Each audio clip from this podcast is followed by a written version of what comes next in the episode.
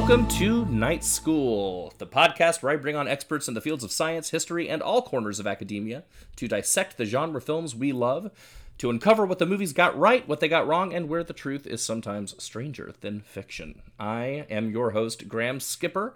I'm a horror filmmaker and actor, but most importantly, I am a horror fan. And I'm also a big old nerd when it comes to anything having to do with science, history, and any in depth study of the unique and bizarre. So, with this podcast, I wanted to combine those loves and have on some folks that are way smarter than I am to talk about the truth behind horror movie logic.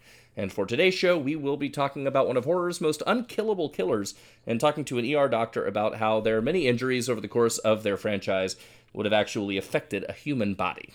Yes, today we are talking about the biology of Halloween's Michael Myers with my friend Dr. J. Mack Slaughter. J. Mack, welcome. Thanks for having me, man. Thank you so much for being a part of this. Uh, this is very exciting. Uh, I have spent the morning going through all of the Halloween films and uh, notating every moment when poor Michael Myers gets uh, gets maimed in some way. Poor Michael Myers. Hold on, hold on. Poor Michael Myers. Isn't he brutally murdering and maiming multiple people throughout the course of his life? Well, he is, and I guess it depends on which uh, part of the franchise you you subscribe to. But uh, it, there, there is evidence that he is possessed by an ancient evil druid cult, so it might not all be his fault.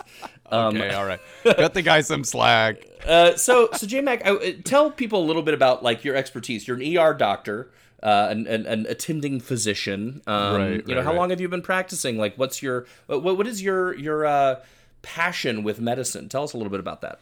I'm an emergency medicine attending physician. Um, I've been out of med school for about eight years. I did three years of emergency medicine residency training at the highest volume emergency department in the country, Parkland Hospital System, there uh, in Dallas, falls under the umbrella of the medical school, UT Southwestern. And we saw the craziest of the crazy stuff on a very regular basis there car accidents, shootings, stabbings, etc. Now I'm in a little bit more tame setting, um, working in the community, not one of those like really uh, you know, like a level one trauma center uh, like I was at previously, but we still see some crazy stuff all the time. Actually, last week I had a guy come in and he was like, Yeah, I was just sitting there and somebody punched me. And he had a huge stab wound to his neck. And I was like, I don't think that was a fist, bro.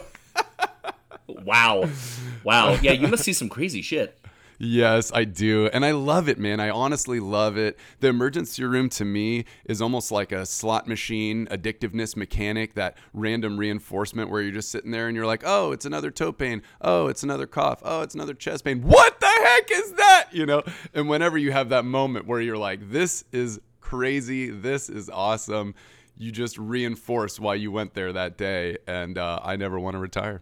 What What is the uh, like that, like just the craziest, most unexpected, insane thing that you've ever seen walk into your hospital? Well, this one didn't walk in, but you know, we we describe and define traumas based on like what hit what. You know, you'll have like motor vehicle versus bicyclist or motor vehicle versus motor vehicle or motor vehicle versus pedestrian. This was train versus pedestrian. He had a traumatic amputation of one arm, tattoos all over his body. They they brought him in just like barely clinging on to life and we had to in order to resuscitate him um, you know, we would classify this as a, a blunt traumatic arrest, which the, the chances of surviving when something just whacks you at real high speed, like a train, and then your heart stops, the chances of surviving are extremely, extremely low. So you basically undergo some heroic efforts um, to try to bring him back, including, you know, you can die very uh, quickly, but also reversibly by, um, you know, if you have a popped lung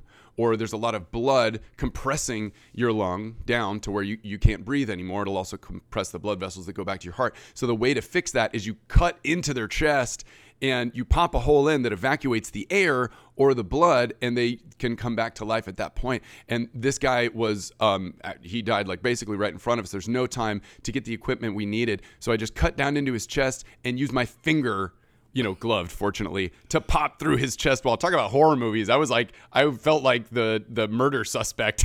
I'm like pushing my oh finger my through this guy's chest to evacuate air and blood. And uh, man, we did absolutely everything we could for that guy. We didn't bring him back, but that was just one of the nastiest ones. I mean, no arm coming in and oh as God. close to death as you could be, and that's that takes the cake for me. It's that's I mean that's just wild. That I can't even begin to fathom. You know, I I uh, my my mentor, the great late Stuart Gordon, uh, you know, he he directed all these legendary horror films and and at one point held the record for the most amount of blood used in a film ever. And uh, and he, by his own admission, was the most squeamish person that I've ever met around Wow. actual blood. You know, he could he could see all this crazy stuff happening, but then in real life, he was like, "Oh no way." Um, you know, and and you know, and it also makes me think too of like of like how how Tom Savini, the great special effects makeup artist, uh, you know, he, he his inspiration came from being a, a wartime photographer in Vietnam and actually seeing all these things happen in person and trying to figure out like how do I recreate this? You know, and that's why he was so revolutionary in in what he was doing because he was recreating this actual stuff that I mean, I'm sure you know if you see somebody coming in without an arm, I mean that it, uh, on some level, I'm sure it must look like fake. You yes, know? it does. It does. Yeah, it, your brain has a has trouble comprehending the true nature of the experience when you're when you're actually there in the emergency room in that moment. And that's why I'm really glad that I'm taking a very intellectual approach, much like you probably do when you watch horror movies. You're trying to figure out like how are they executing the executing? How are they executing this so well in this horror movie? What is, what are the technical aspects behind what makes this look so real.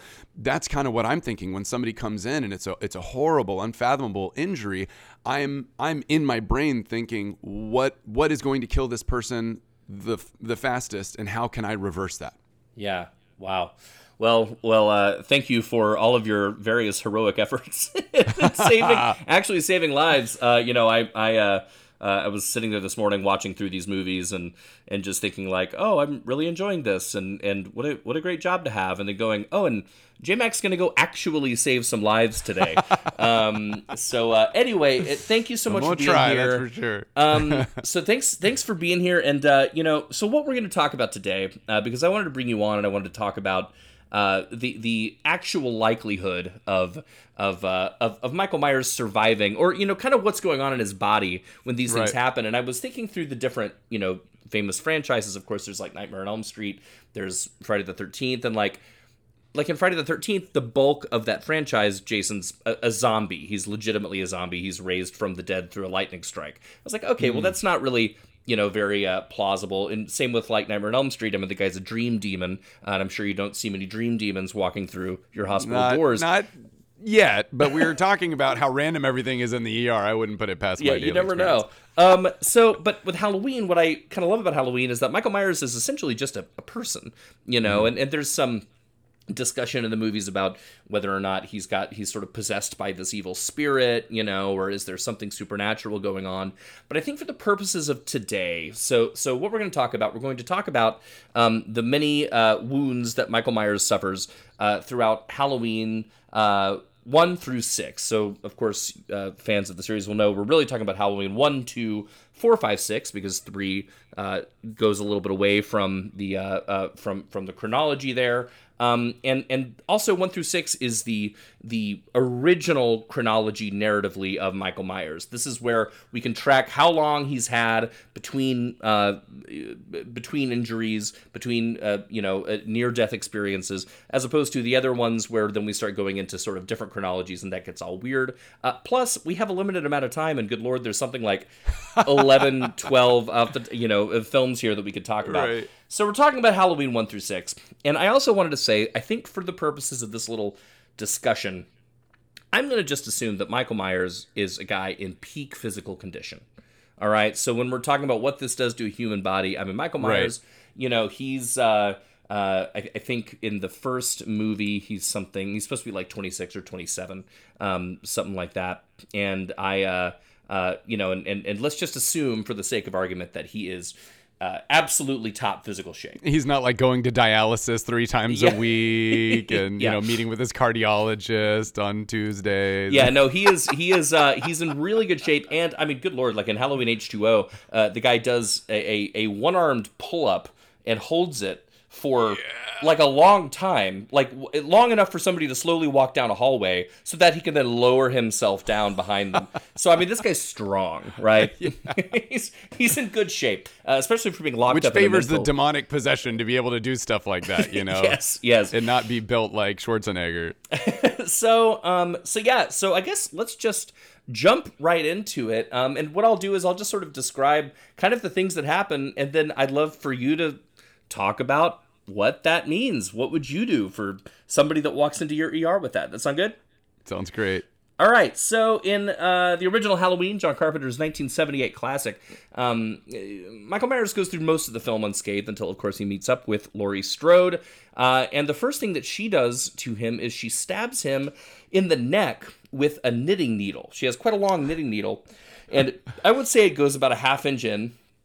And he sort of staggers back and he pulls it out and looks at it, and then he faints. He drops to the ground and he's out for a little while. Um, what would that do to somebody? Would that like kill someone? You know, are you are you okay if you get stabbed with a knitting needle? Well, that's a very dense area real estate wise. You have some very important blood fle- blood vessels going through there, namely the carotid artery, right? Um, and then you also have some big important veins going through that area. You got some really important nerves as well. Um, so uh, you said it goes in about a half an inch. Is that correct? I, something and not not super far, but yeah, it's uh, just a little bit. If it goes in about a half an inch, I mean, there it all depends on what it hits, where it goes in that real estate It's, area. it, I will say it's right in the side of the neck. It's right over right in the, side, of the, neck. Yeah. I mean, it's totally plausible that I mean, clearly it didn't hit his carotid his carotid artery, the the whole series would just be over at that point because his neck would balloon out. It would just it would create a hematoma or this huge like blood ball basically that would keep expanding, expanding, expanding until either he bled out or it completely compressed his trachea. And when you can't breathe in, you know that it's only a matter of time before your brain doesn't get enough oxygen and, and you die so what likely happened knowing that the series didn't stop it in that one moment is that it missed all of the important architecture in that area got lodged just in the muscular tissue right there you do have a big um, a muscle there called the sternocleidomastoid muscle um, and uh, and and likely you know that guy got hit, but that's not really going to te- affect your mobility or strength very much. Um, the the big the big um, folly that that he made was pulling it out though. Anytime you Oh, get huh. stabbed by anything, while we talk about this, let's also talk about how to survive actual Yes, injuries in real yes. life. If you ever get stabbed anywhere and the instrument is still in your body, just don't even touch it. Because you can imagine if that was in an important structure like one of the big veins, um, the chances that it will clot off around that uh, are, are much higher if it just kind of stays in place, if you just don't touch it, right? Um, and then you do eventually want to get the knitting needle out of your neck so you don't live the rest of your life with it there, but you want to do that in a very controlled environment, aka the operating room. So and and would this have made uh would it make somebody faint? You know, is that what would cause him to faint after this? The thing, you know, because obviously it didn't hit um, one of the most important structures there in his neck. Knowing that, working off of that information, he would have fainted by a mechanism known as a vago vasovagal uh, syncopal event. And basically, that's when you get um, essentially mixed signals between uh, kind of your heart rate and your blood pressure, and the blood pressure drops momentarily. You don't get enough blood flow to your brain. Your brain's like, let's just give this a minute to fix itself. And then you go out. You'll wake up anywhere from a couple of seconds to a couple minutes later, and you'll be good to go. Okay, well, that seems to happen a lot to Michael Myers throughout this franchise. By the way, seems to be sort of his superpower. Um, so so he's out. He, he he's out for probably I don't know. I'd say four or five minutes, long enough for Laurie to uh, pick up his knife, drop it next to him, and then walk away. Um, which is maybe not the smartest thing to do. But when when he next encounters Laurie, he has found her now hiding in a closet, and he is going after her. And what she ends up doing is uh, she she un- unravels a wire coat hanger and then stabs him in the left eye with the Oh. wire coat hanger. Oh yeah. Okay, so if he can ever see again after this, you know, particular movie, um, I- I'm gonna call BS on the medical accuracy of this series because once you get stabbed in the eye, I mean, there's there's not much you can do to really bring that. If it's a true stab, if it's not just like a little superficial scratch, that would be a corneal abrasion or an ulceration. But if you see that sucker penetrate the globe, uh, the likelihood that that he will ever be able to see out of that eye again is is pretty dang low, especially if it's a very violent action. like I mean, like. I mean, a, a wire coat hanger going into the eye seems pretty violent to me. I, I, uh, you know, I, I will say it's not very close up in the film when it happens. So I suppose it's possible that maybe it sort of, you know, hit the side of the eye hole in his mask or something. Yes. I don't know. You now, know, if that's if that's possible, that is, um, you know, not only very very survivable, um, but wouldn't even do any long term damage. Really, like maybe you'd have some issues with being able to look around because the, the muscles of your eye kind of are in that region. But if it if it just grazed the globe itself, the eyeball itself, and it went up into the eye socket, very very survivable. Um, and and if it's more um, damage to the upper portion of the socket itself and not the lower socket, potentially wouldn't even mess with your vision long term. interesting. Interesting. Now, What's now- also kind of crazy, um, just as like a medical tangent, is that if you do end up kind of having an open globe injury that is something like penetrates your eye, your body then gets exposed to the contents on the inside of your eye for the first time in your life. You can develop antibodies to that, and the other eye can end up have going blind essentially through an autoimmune response. Your body attacks itself. It's kind of crazy. wow. So your body thinks it's like, oh, this is something new. I've never encountered this. It Yeah. must be bad. I'm going to Yes. kill it. gonna And then it goes it. after the other eye. And it goes after the other eye too. Yeah. That's wild. yeah. Wow. Wow. Well, okay. Well, you know, I, I, I, I guess we have to assume that that doesn't happen because Right. Michael Myers continues, at least until part two, uh, continues to be able to see. Something happens to him in part two that uh, um, I'm, I'm going to say probably is going to completely eliminate the medical accuracy of everything once we get to it.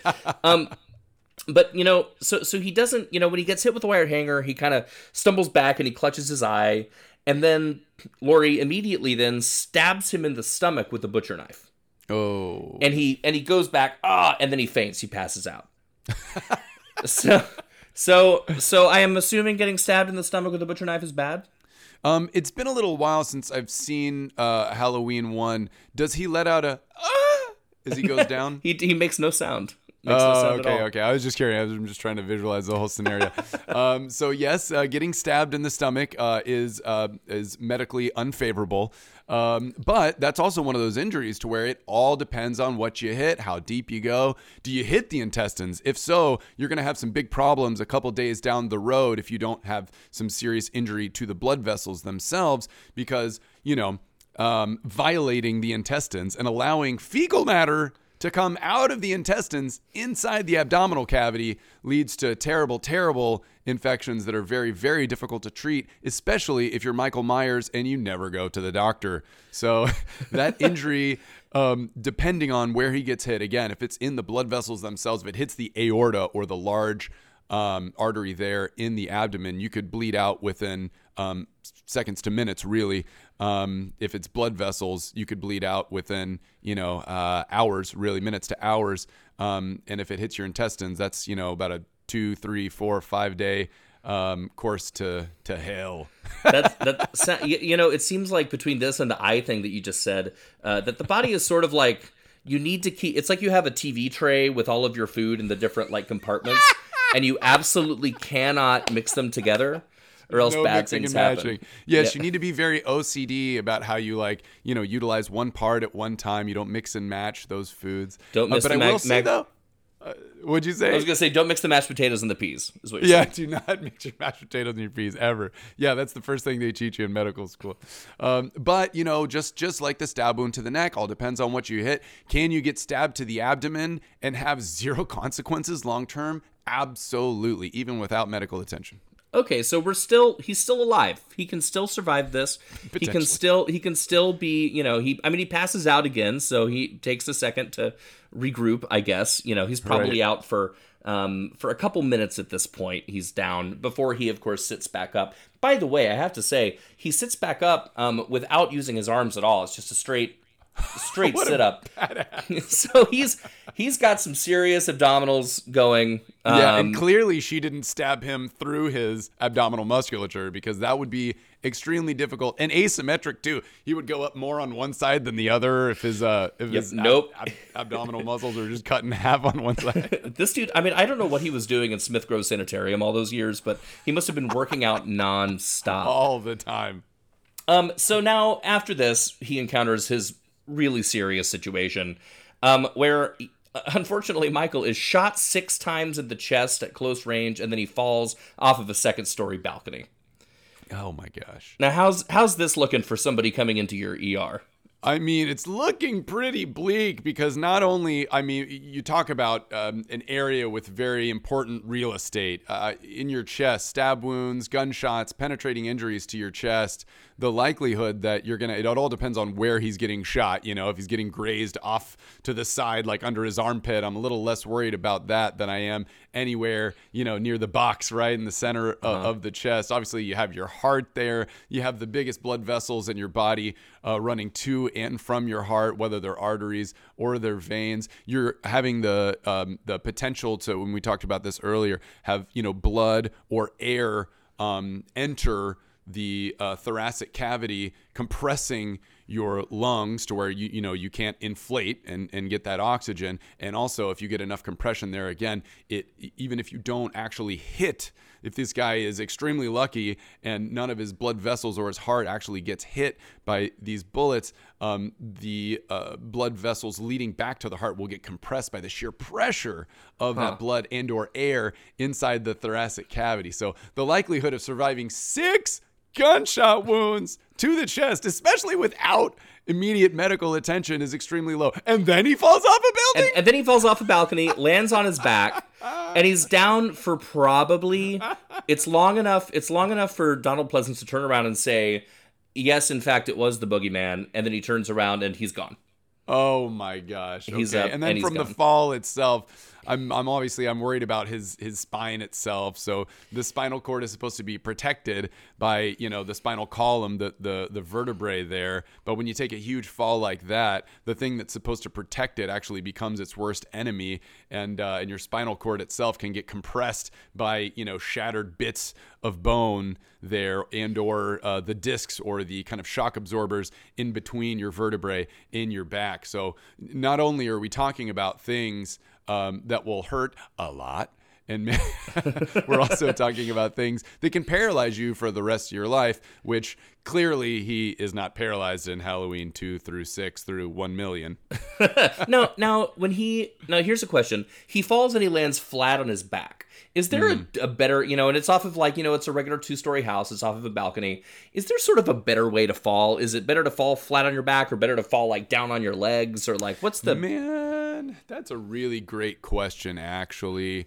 Um, I'm shooting at the cuff here. I'm not basing this off of medical literature, but I would actually think that it would be better to fall uh, directly onto your legs because then some of that force goes into your legs, which are a little bit more disposable, I'd say, than your spinal sure. cord itself. Because you know, what again, once you um, severely injure your spinal cord, that's that's the rest of your life. You can't walk. If you injure the bones of your legs, and that takes some of the impact, those are all potentially, um, you know, uh, temporary injuries. So okay, so it's not looking very good for old Mike Myers right now. Not looking great. Um, it's not looking very good. But is there in in again? We're assuming the best case scenario. Every bullet's missed. Every single thing. You know, he he's a, clearly super strong. He's very fit. You know, maybe he fell in just the right way. Is there a world, a scenario at all where he's able to, with like adrenaline pumping through his body, get up and walk away from this? Yes, but the the thought that when even just discussing Halloween 1, I'm now thinking through to Halloween 2 through 6 to however many they make in the future. And I'm like, this guy is going to have so much chronic pain. He's not going to want to even think about like hurting anybody else. He's just going to be thinking about like how he can get more opioids. He's like, how can I go to the ER and beg for more narcotics? That's the rest of this guy's life. He's not going to keep chasing people. Well, but you know, the drive to murder, J Mack, can be a very strong, uh, very strong salve, I think. Um, well, well, you'll be ha- you know you'll be happy to know that in Halloween two, uh, he goes to the hospital. Now he doesn't go there as a patient, but he goes there uh, to chase uh, down Laurie Strode because okay. she's in the hospital. Um, uh, now, the, the this movie Halloween two happens immediately after Halloween 1. It's the same night, okay? Mm. So hmm. maybe an hour has passed. I don't know what he's done. I don't know if he went off and chugged a bottle of aspirin and he's good to go again. We don't know. Um, don't do that, by the way. Don't chug a bottle of aspirin. don't do that. Yes, don't, don't do, that. that. Um, uh, but it, unfortunately, um, sort of the very first thing, not the first thing, but the first uh, injury that he uh, has in this film, is he shot five times in the chest again. Again. Oh my gosh. Again, yeah. Same same mechanism of action, same same concern for injuries um, in that thoracic cavity there. But the good news is, is, that is he's already in the right place to get treated for it, which of course he does, right? Uh, uh, unfortunately, no, he does not. No, Oh, he, he, Michael, come no. on. A a cop a cop goes and tries to uh, check his pulse. Um, and he says, "I don't think he's breathing." And then Michael sits up and slits his throat. Um, so he's not he's not willing to get help. Um, does he breathe? um, well, so Dr. Loomis says he's breathing. Cop goes and says, "Oh, I don't think he's breathing," and then he gets up. So it's a little Oh, okay. unclear. Well, I trust the doctor in this scenario. The doctor says he's breathing. Let's go with that. Yeah. Um. Now, now here's a, a little side note question. Um. Shortly after this, uh, Michael stabs Dr. Loomis with a scalpel, uh, seemingly like in the stomach. Um. But it's only like the blade of the scalp scalpel, just a very s- short amount. Um. And Loomis immediately passes out from it. Um. Right. Is, is that is how how bad is an injury like that? Like I wouldn't go around doing it to people that I cared about. Um, but it depends honestly on how much fat tissue you have, on how much adipose tissue is there. Adipose tissue can be very protective in circumstances where you have a very small um, penetrating injury. So if you're just going through the fat layer, no big deal. Um, if it's a very, very uh, short, um, you know, uh, piercing instrument to begin with, even in somebody that's thin, it's possible that you don't even get through the abdominal wall musculature and violate uh, the what's called the peritoneal cavity, or kind of the the big empty space around the intestines. So if you just go through that that muscular layer right there, no problems. Like you, you might hit a little bleeder or something like that, but it's not really a big deal. You can just hold pressure to it and uh, and totally survive that. Okay, so I guess it's good that Dr. Loomis uh, is a bit of a portly man. Um, uh, sort of worked out pleasantly plump. worked out well for him. Um, now, unfortunately, uh, J Mack, this next thing that happens to Michael, I'm going to assume is probably not going to turn out well for him at the long run. Um, he's shot twice, one in each eye. Oh come on now. And then and and then he goes on to be able to see in the other Well, movies. n- well, so he's able to see in the other movies. He he in this one he's clearly blind, and he the whole thing is he's then slashing the air. He can't see anything. Oh so my gosh.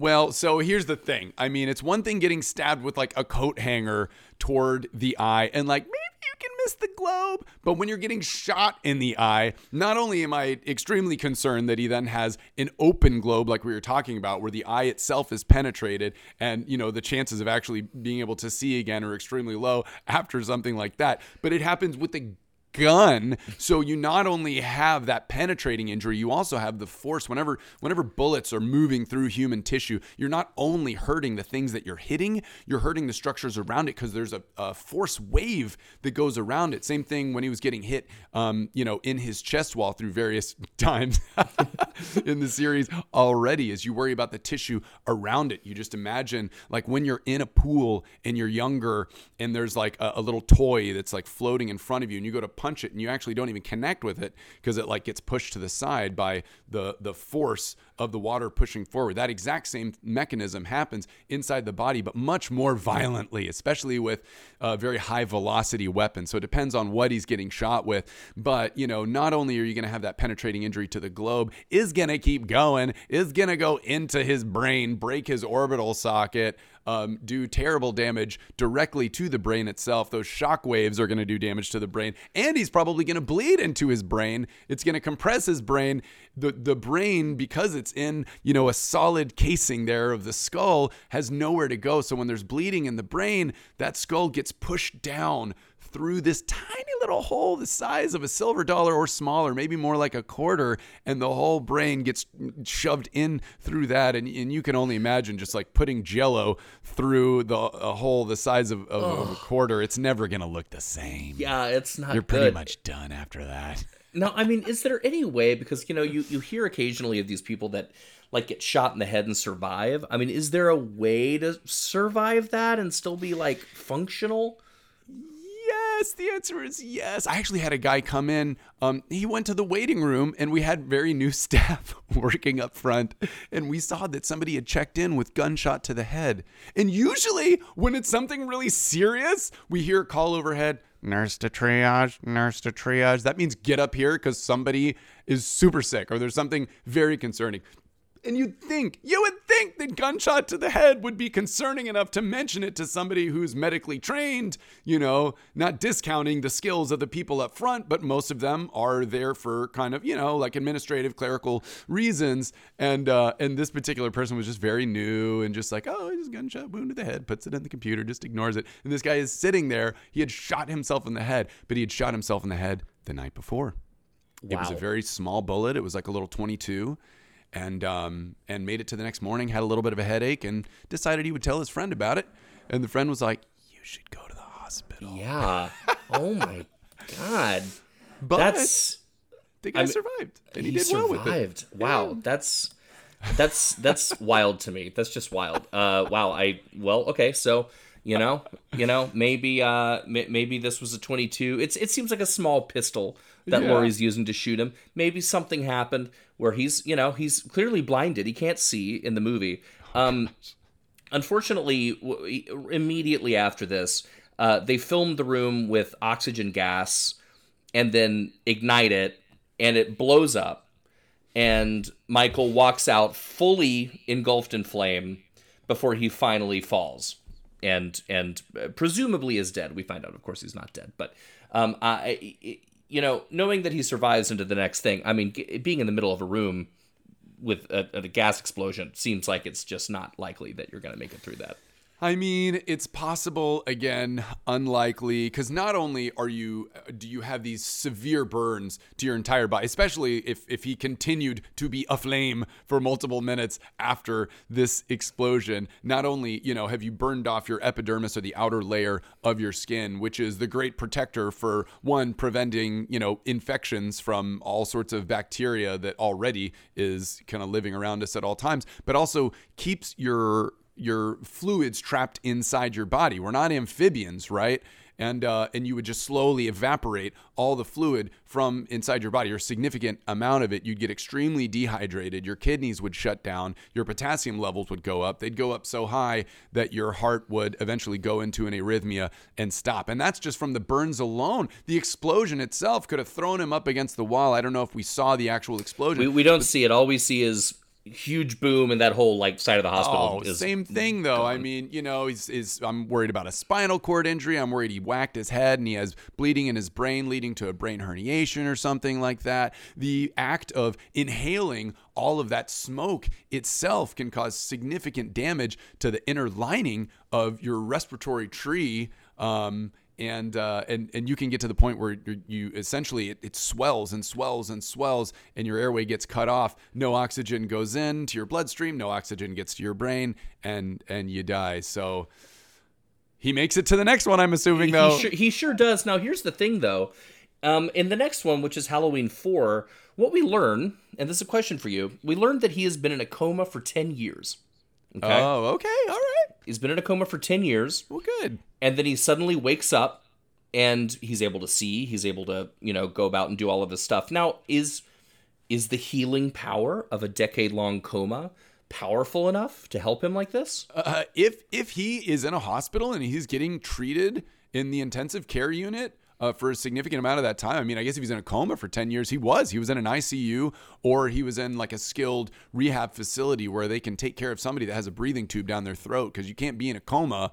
Um, and and essentially like protect your own airway. And so yeah, if he was intubated for ten years, they could have done enough procedures on him um, to do skin grafts, um, to make sure that he doesn't get uh, those terrible infections, like I was talking about, give him enough fluid to kind of replace what was evaporating from not having skin, basically, over the majority of his body. So, abs- could he survive? Absolutely. Would he look horrendous? Yeah, yeah, he would. But I guess Well, he has I a mean, he's mask on and he has this big jumpsuit and. Yeah, I mean, he's, he has a mask on, and you know he's covered in scars. You can see on his hand, he's got scars everywhere and stuff. So you, Does you know, it look I, like burn scars though, or does it look like he got stabbed? You know what I mean? I, I would Where's say it looks like burn there? scars. I would say it looks like burn scars. Yeah, it's it's pretty gnarly. You know, he looks he's Hmm. clearly been through been through some stuff. Um, you know, I, I unfortunately, you know, as as smart as the medical staff must have been to heal him over these ten years, they then decide to transfer him on the night before Halloween, um, on the ten year anniversary of all this going down. Bad Um, timing. and that's just really bad timing. Uh, I I don't know who decided to to do that. Um, you know, he uh uh he he he wakes up while he's being transferred. Um, and uh, then of course goes on a killing spree. He somehow knows where his uh, where his niece lives. Uh, he goes after her. Um, he's going after her, and uh, the you know the first few things that happen Was to him are- Google invented at this point? Is he just googling to find no, her? he's he's not. Somehow he just Facebook? knows. She's not. She's not. Sadly. Um, yeah. So the the first thing that happens to him, not too bad. He, he just gets hit in the head with the butt of a shotgun. okay. So he just smacks him with a shotgun, butt of a shot. And and I assume that if he's been able to survive all this other stuff, that that's probably not the worst thing that Yeah, could happen easy to him. peasy. We can survive that as long as there's no bleeding in the brain. He might have a mild concussion. He might be a little irritable. You know, He's he might have a short irritable. attention span. he's certainly irritable. You know, he as soon as he gets hit with the butt of the shotgun, he then gets punched once in the face. Again, Survivable. not horrible, and he's got a mask on. Um, and then the funniest thing to me that happens very closely after that is he's he's got his his young niece who's she's like probably 10 years old in this movie and he's got her by the leg and then somebody comes up and sprays him in the face with a fire extinguisher and that somehow is Oh. enough to get him to let go how, I how mean, with, bad oh, is a that fire. Okay, okay, fire extinguisher. For some, I, for a second, I was thinking fire hose. I was like, oh my gosh, No. that's a horrible injury, actually. Uh, no, no, just a fire extinguisher. I mean, how how bad is that? Like close range, right in the face. Um, you know, I, I would be concerned. Uh, it- you know, if he has his eyes closed, it's uh, very possible that he doesn't get any ocular injuries, which already we're very concerned about his ability to see after all the things that's already happened to him. The thing that I would be most worried about is an inhalation injury. Um, the chemicals from that fire extinguisher uh, essentially going into his lungs uh, and making it uh, more difficult for him to oxygenate and also um, get uh, breathe out carbon dioxide, known as ventilation, could could cause some serious problems. But also, you know, if he covered his eyes and kept his mouth really closed, then uh, yeah, it's I, he can get through this without very serious injuries at all. Actually, Okay, okay. Um, now, of course, soon after this, he uh, is holding onto the roof of a car while um, people are trying to to drive and, and knock him off the car. He makes the strange decision to smash his own head into the windshield, which breaks the windshield. Like that's how he decides to kind of go after them. okay. Um, I assume that's probably not advisable. Not advisable. Next time you are on the roof of a car, I would politely ask the driver to pull over and decelerate. I, I believe that that's the move that and the takeaway that, that we all need from this. Well, well, per- perhaps in his way he asked because immediately after this, um, the driver decelerates very quickly and he goes flying off of Yes, the car onto the I- pavement. that's what I was hoping. That's Yes. the right move. When you're in a horror movie, somebody's on the roof, just stop the car. You have seatbelts on. They don't. They go flying every yeah, time. yeah. He, he goes flying, and now he goes flying, and then he immediately like stands up. Now I don't know how fast she was going. They were Did he land down. on his feet? No, he he sort of tumbles, but then he immediately tumble. stands up. Um, I mean, is that something where would your legs like immediately be broken, or is that something where like if you're a tough guy, you can you can if you fall if you fall correctly and you kind of diffuse that force by you know some like acrobatic measures as you hit the ground um, then you know totally possible that he got out of that without any serious fractures. Now would he be hurting like hell? Yes. D- uh, is he going to have you know diffuse contusions all over his body? Is he going to sprain multiple joints? Yes. Um, i'm sure he like gets up and he's not even limping at all though correct? No, of course not. No, he he stands there and and uh, but she she does the right thing, and then she speeds up and she hits him again with the truck. Yes go She girl hits him with the truck. He goes flying. I would say he flies about thirty feet back. He goes he flies pretty far, um, and and smashes into like a fence and falls. Um, okay Again, I'm assuming not advisable.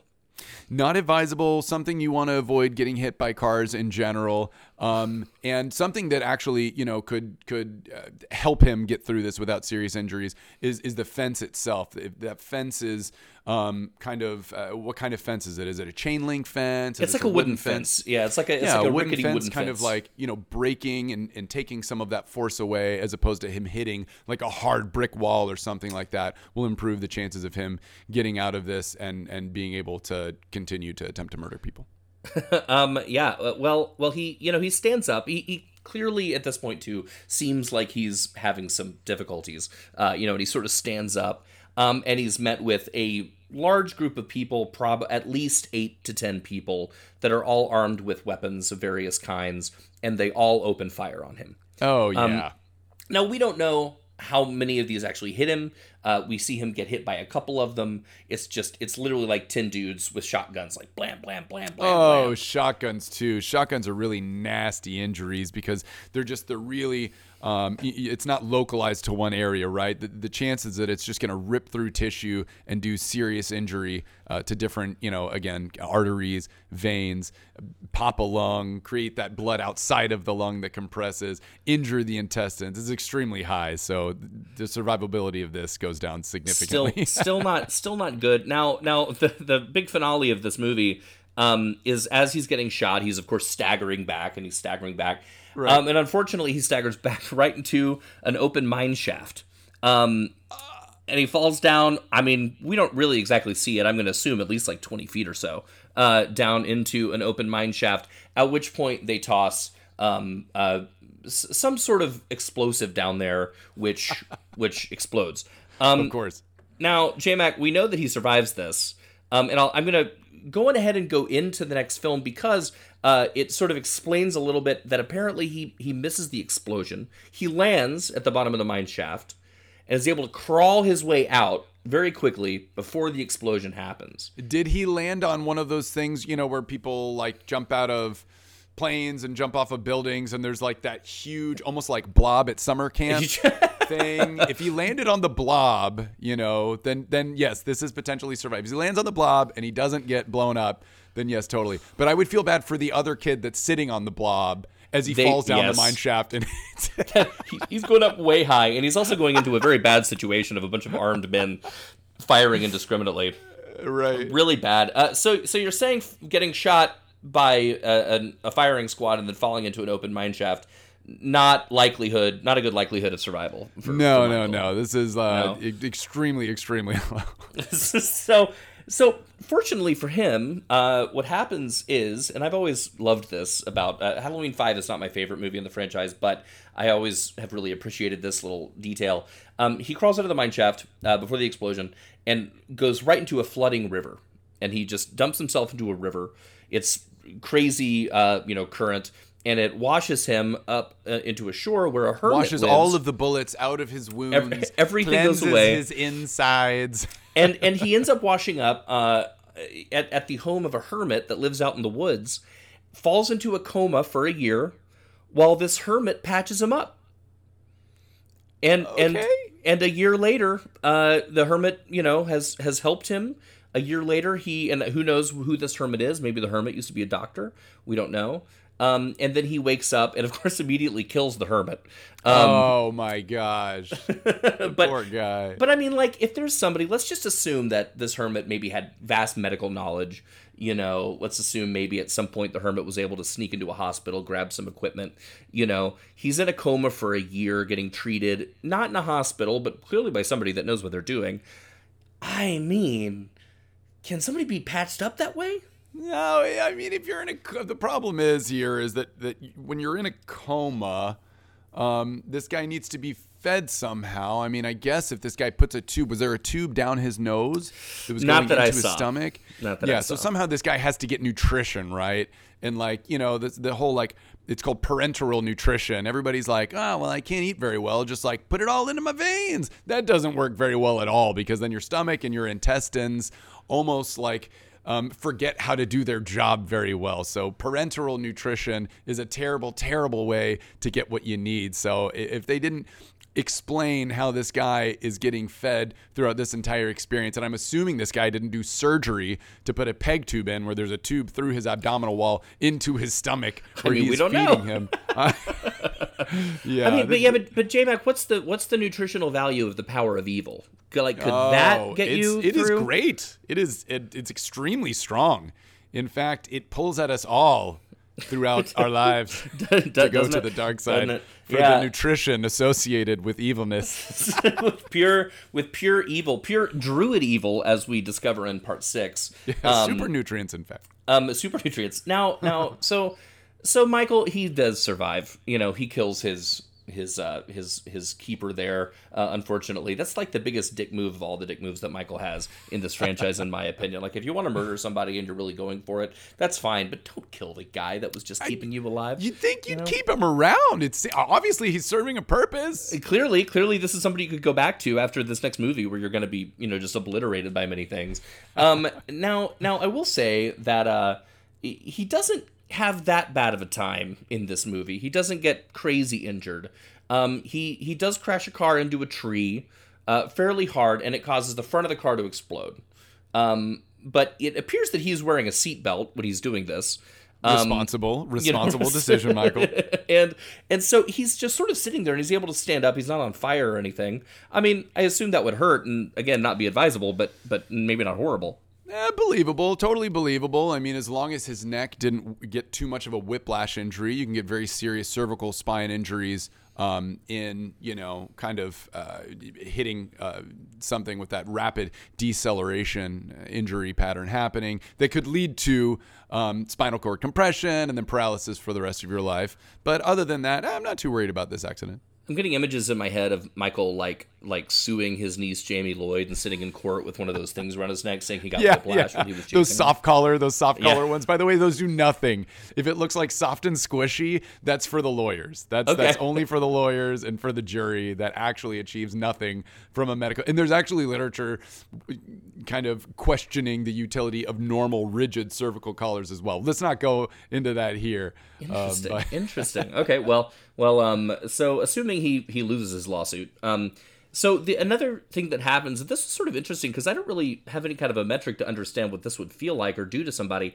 Um. At one point, they set a booby trap, and a, a huge weighted like chain net falls onto him. Like it's a it's a, a full net made completely of what appear to be very heavy, thick chains. yeah.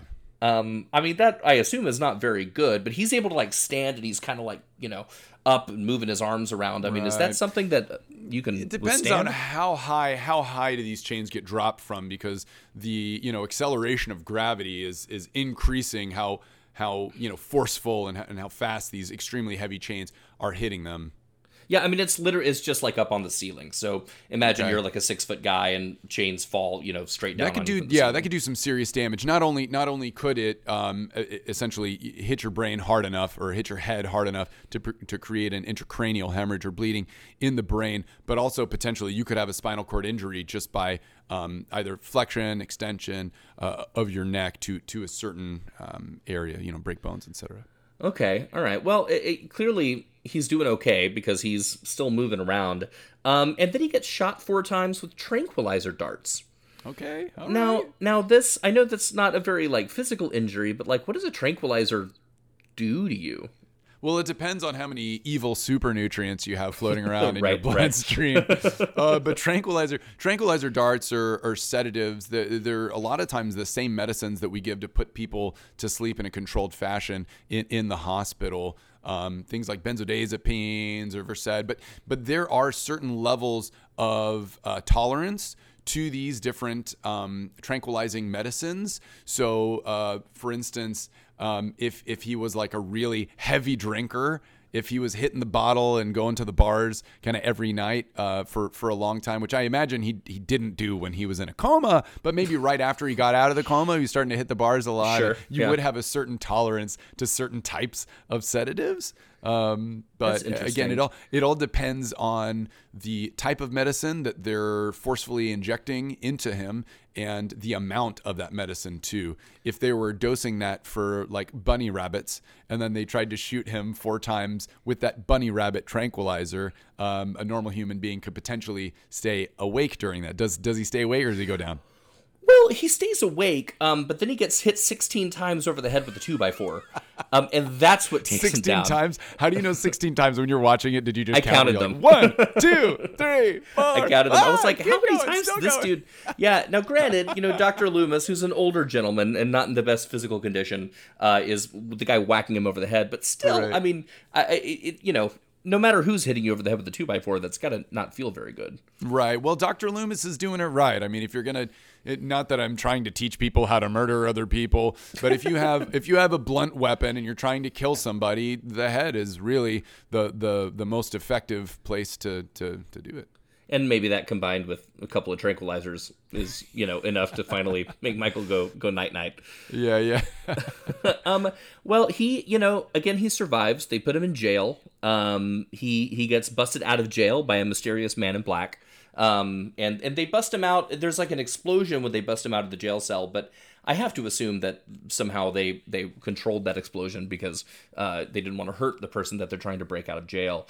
Um, but then uh, we Who busts him out of jail? Why are people trying to bust Michael Myers out of jail? Well, J Mack, I'll tell you, it is the cult of Thorn. And the cult of Thorn is a druid cult, an evil cult, of course. And they are trying to, uh, they, they believe that Michael is possessed with the the spirit of Thorn. I don't know the exact nomenclature, but basically, uh, he's he's uh, this this druid spirit that is supposed to every Halloween uh, murder his next of kin. And so and so they really love And they Michael just Myers and they just really want those next of kin eradicated. it's something they worship this they they worship this deity that is wanting this to happen and so they want to keep that deity happy i don't know um but they uh, so basically michael myers then spends six years um boning his niece in this Oh! weird compound What? yeah they he he ends up I'm they're, so glad I haven't seen this movie. I mean, I'm thoroughly offended. Incest? try- Come on, guys. yeah they're trying they're trying to get him to Pedophilia? Okay. It's- Incest? incest? Uh-uh. Uh-uh. Cross the line with me. a bridge too far. yeah, he um they they uh are trying to get him to to somehow have offspring and then have the offspring Oh, murder that the, you know they're trying to continue the whole thing. Um Do they want the offspring to be like cogniti- cognitively impaired? Are they are they trying to they they uh I, I I don't know that they've thought that far. Um Yeah. but but they're but yeah, they basically he's in this like weird compound. keep the Um, bloodlines pure? But his niece uh, breaks out with the baby. She's able to escape six years later, um, and she runs away. Uh, now, now for the Halloween nerds out there like me, uh, we are talking about the theatrical version of the movie right now. There is, of course, the famous producer's cut, which is pretty vastly different. Um, there's like 45 minutes of different footage. It's the the storyline is different, uh, but not a lot happens to him in in the producer's cut. Uh, so we're sticking with the theatrical version for that. So First, when you said this, by the way, I was thinking of this like actually in a theater. I was like, how are they going to show him boning his knees for six years, like live in a theater they, they they sort of they do they do like it's not a mon they don't actually show the sex happen but they have like um a montage of a very upset niece and Nice. and uh and then just like oh and you're pregnant oh and you have a baby Well, I was Um, actually thinking of like in in a live theater, like like Broadway or something. Oh, like Broadway, Halloween Six, the Broadway. Uh, that's that's really funny. Actually, I love that. Um, so so in this one again, he's at first it's not too bad. He gets hit in the back with a fireplace poker and falls down a flight of stairs. Um, Alright. you know, which seems like he's I mean, he's Survivable. Yeah, he's he's fine. Um, but then unfortunately he gets shot point blank in the chest with what appears to be a little one-handed shotgun Oh yeah, yeah.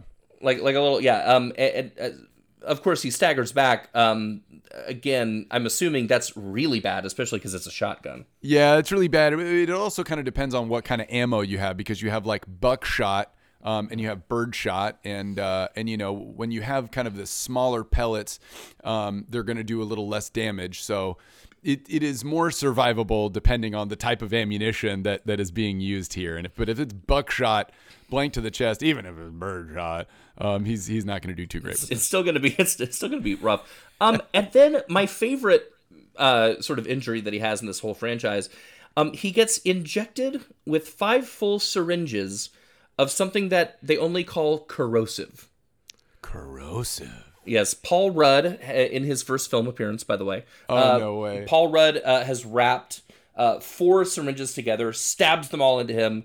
He still doesn't go down, so he stabs one more into him. Um, they call it corrosive. It's a green liquid. I tried to look it up, and it said a corrosive could be anything that's an acid or a base. Could be absolutely anything, absolutely anything, and it also depends on where you stab it to. Are you stabbing neck. it into like the up muscular in the layer? Kind of sh- up in kind of the shoulder, shoulder the neck shoulder area. area. I mean, uh, yeah, it really all depends on what the substance is because there's certain substances that you know could kill you within seconds to minutes, and then other ones. I mean, if it was just like full of what we call like normal saline, which is just like salt water that is like colored green, you know, with food coloring, then that's going to do nothing to you besides the damage of the actual needles themselves. So it really all depends on what is in this corrosive substance. I'm gonna guess it is in an evil druid medical lab, so I have to assume that it's not anything good. Uh, what whatever it is that they found in there. Um, and now it does do something to him because now he's pretty. He's clearly pretty beaten up, and then they beat him repeatedly over the head with a lead pipe. Oh my gosh, how many close injury? So let's bring up something here. In football, chronic traumatic encephalopathy is this big thing that we're learning about, and repetitive. Um, you know, shots to the head will change your behavior over time, can make you a lot more aggressive, can make you a lot more impulsive. So, besides this whole like, you know, being inhabited by a druid, druid spirit thing, maybe this guy just has chronic traumatic encephalopathy. Maybe we've solved the riddle of Michael Myers and why he does what he does. That's that's all it takes. Like that's we just need to medically treat this guy, listen to his problems. He probably need, he clearly needs some therapy. Well, although he was in therapy for a long time with Dr. Loomis, and that led nowhere. Yeah, Um, clearly. Dr. Loomis's only uh, sort of response when asked, you know, well, what's wrong with him, is say he's pure evil. Uh, so, so you know, that, I that- concur. so therapy didn't go very well. Um, now, fortunately, when he's hit with the lead pipe repeatedly, and I couldn't even count those, it was way too many times. Um, he does go down finally, and if it's uh, if you're watching the theatrical version, um, he is he's he's down for the count, and we don't see him get back up. If you're watching the producer's cut, uh, he does get back up, and he escapes wearing an all black druid cloak, and he disappears off into the night. Well, because the producers want to make more money on the next film. exactly exactly but um yeah i mean over the course of i guess this would be 17 years um this cumulative effect of of these injuries that michael myers has sustained. Uh is this someone that can go on and kill again dr slaughter? This guy, this guy is blind. This guy can't walk due to his serious spinal cord injuries that he's accumulated over the years. He's had repetitive head blows to the head. So, you know, if if he didn't obviously he didn't at one point have a bad enough head injury to where he had bleeding on the inside of his skull, herniating his brain and giving him like the long night night, then this guy is just dealing with significant issues thinking straight um, and and being a nice guy overall. So Michael, I mean, you're done, bro. It's time to hang up your mask. Go to retirement facility. listen to some smooth jazz. I don't know. go relax. Oh michael. well well that, there you have it folks. The uh the the definitive answer here uh michael myers not surviving this franchise at least not the original uh the original one. We can get into the the various other chronologies at some other time. Uh but thank you. I mean that all was was fascinating uh especially you know learning that the nutritional power of pure evil uh is uh is is definitely something you should put in your smoothie every morning Use code Dr. Mack 10 below for 10% off of your first super nutrient evil druid formulation. there you go. See, um, so J Mack, thank you so much for coming on. This is a blast talking to you about this. Yeah, this was fun, man. Let's do it again sometime. I, w- I would love that, and I want people to be able to follow you. Uh, you have one of my favorite TikToks, uh, and so I want people to follow you. Um, uh, why don't you tell people where they can find you on the interwebs? Just search Dr. J Mack Slaughter. Most of my handles are just at Dr. J Mack Slaughter on TikTok. It's at Dr. J Mack Slaughter underscore MD. Search me on YouTube, J Mack Slaughter. I've been kind of, you know, just subtly and slowly growing a, a, a YouTube um, you know, following as well. But I'm just having a blast making these videos. I try, you know, to always have a component of education, but within each video, you're going to get some entertainment out of it. So check it out. Um, yeah, it's fantastic. Please follow him. And just so that you know, because I'm sure people will be asking, yes, Slaughter is really his last name. I am truly Dr. Slaughter. well, Dr. Slaughter, thank you for coming on today. And uh, yeah, everybody, please like and follow and subscribe and all of that good stuff. You can find me on Twitter at Graham Skipper. Uh, and we will be back with more night school uh, for you all with other amazing guests. And uh, once again, J Mack, thank you so much for coming on. And everybody, uh, have a fantastic and spooky week. Take care. And thank you, as always, to Michael Tioli for our theme music. You can find him at michaeltioli.com.